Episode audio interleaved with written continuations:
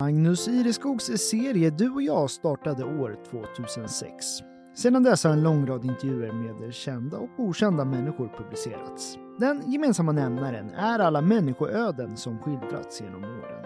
Nu släpps intervjuerna även i poddformat inlästa av just Magnus Ireskog själv.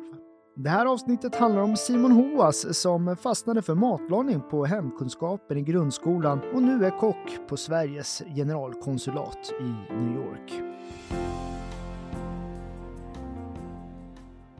Det var den där enkla soppan på hemkunskapen som kom att lotsa Simon Hoas rätt i livet. Idag lagar han mat åt diplomater i New York. Men gnistan tändes när han gick på Solbergaskolan, berättar han i den här intervjun från våren 2022.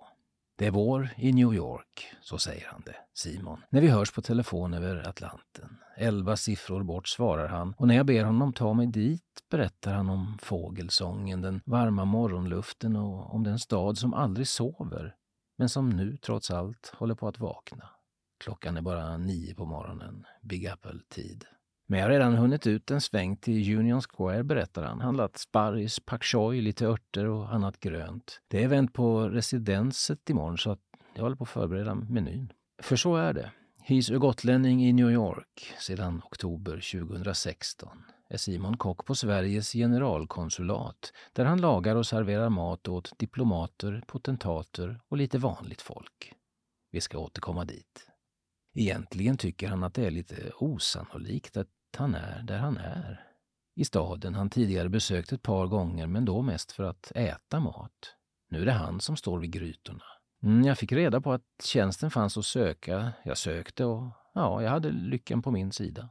Simon växte upp i såväl Visby som vid kanalen i Lummelunda sedan föräldrarna separerat när han var liten. I efterhand ser han det bara som positivt. Det fanns en varm stämning i familjen och han fick tillgång till såväl stad som land. Han känner sig lyckligt lottad, spelade fotboll hela uppväxten, hängde med kompisar och fick bo i olika miljöer. Via pappa Thomas, som under många år var kock på fartyget Sigyn, fick han ett tidigt intresse för mat. Här ska vi heller inte glömma mamma Agneta. Hon förtjänar en hyllning, inte minst för sina grillmiddagar och sin potatisgratäng. Men det var ändå under högstadieåren på Solbergaskolan som han fick sin riktiga kick in i köket. Det slog som en gnista i huvudet. Det är så han uttrycker det. Han minns så tydligt hur han gjorde en enkel soppa på hemkunskapen. Buljong, lite grönsaker, inte mycket mer än så. Men ändå smakade det så gott. Mindre tydligt minns han vem som var hans lärare. Han skulle gärna vilja veta. Kanske tacka så här långt efteråt.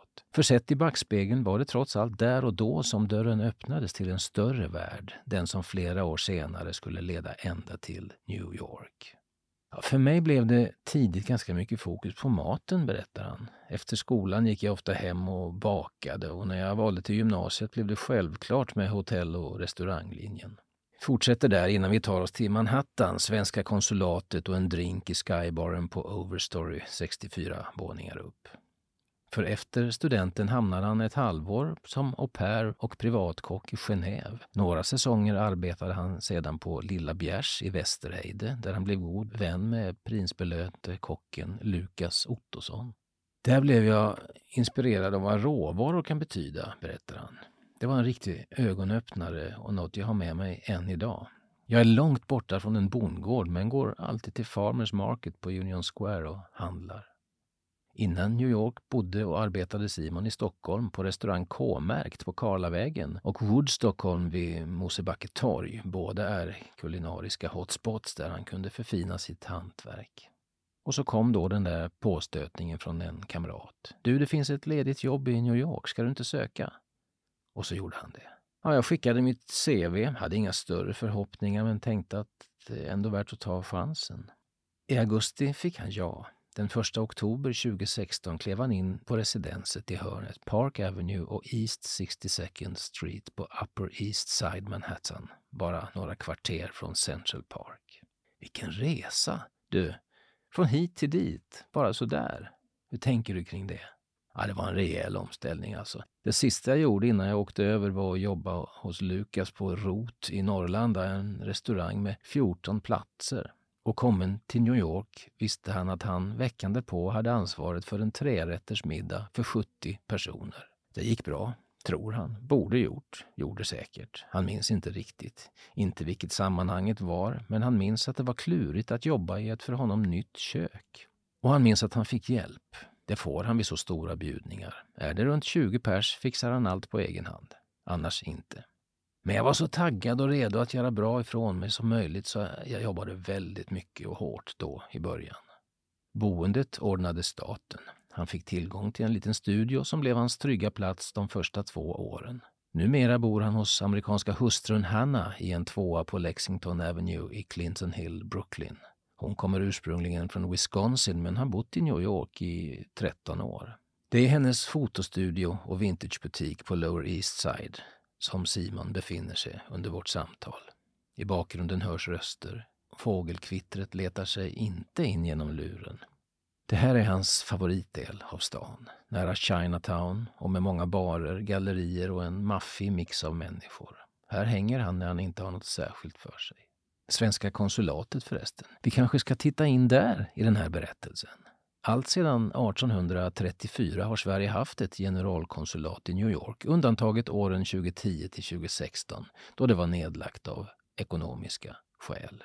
Konsulatet ger konsulär hjälp till svenskar och främjar det svenska genom att marknadsföra exempelvis mode, film, teater, musik och stimulera utländska investeringar i Sverige. Beskickningschef och utsedd av regeringen är sedan 2021 generalkonsul Camilla Melander. Hon har tidigare varit ambassadör i Hanoi, tjänstgjort vid svenska EU-representationen i Bryssel och vid ambassaden i Tel Aviv. Det är i denna miljö Simon Hoas från Solbergaskolans hemkunskapslektioner numera tjänstgör. Han gillar energin i köket, i alla kök. Gillar att arbeta med händer och huvud, utveckla rätter och menyer, kombinera smaker. Inte sällan är det stressigt och efter ett pass är det stumt i ben och fötter. Men än så länge, och säkert länge än, överväger kreativiteten och passionen för maten. Så Simon, vilka har ätit din mat under de här åren? Ja du, säger han, det är många det.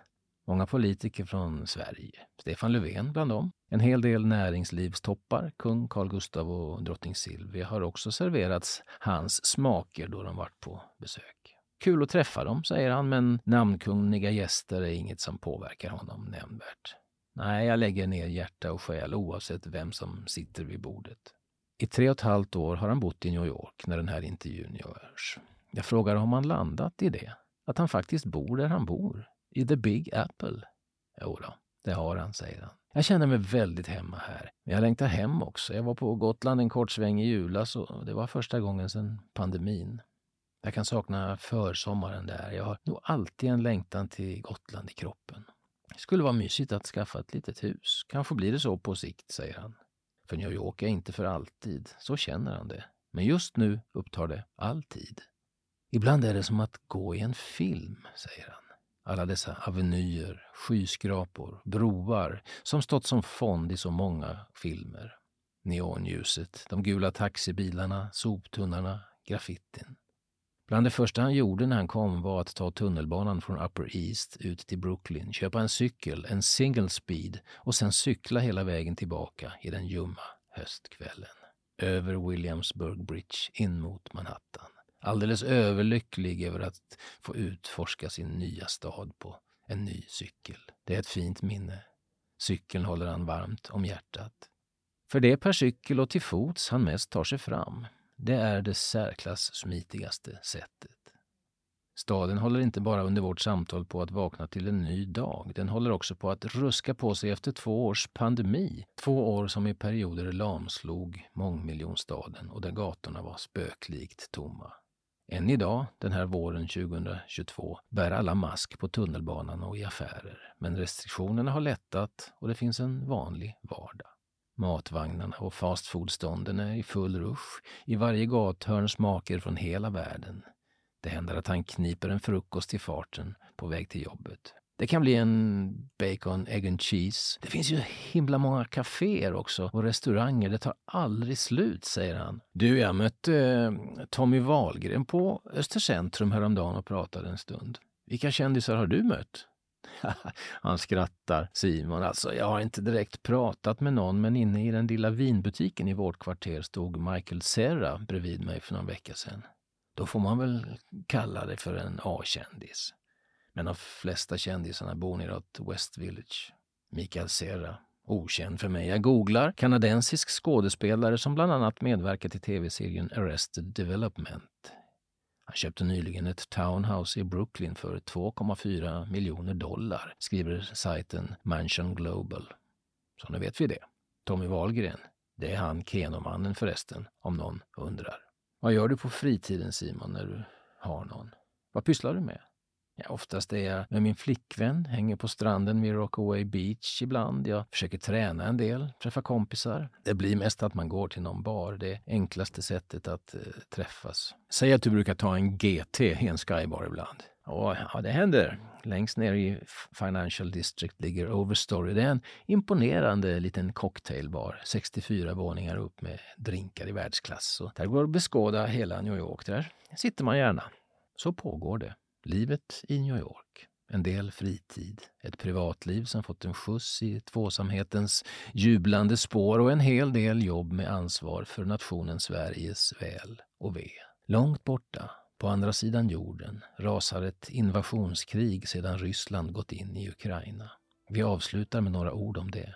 För Simon följer det via media, starkt påverkad. Han är ju en Hoas. Namnet Hoas ett av många liknande namn har sitt ursprung i gammal svensk by i Ukraina, beläget i ett område som vid den här tiden står under rysk kontroll. Och när man hör och läser om det, det kommer så nära. Det skulle kunna vara en själv, säger han. Har du besökt gammal svensk by någon gång, Simon? Nej, men jag har tänkt det i så många år, men det blivit aldrig av. Det skulle vara fantastiskt att komma dit. Men nu, nu lär det ta tid innan det blir möjligt. Ja, gillar du också Magnus Ireskogs intervjuserie Du och jag så finner du fler avsnitt på helagotland.se under poddar och program.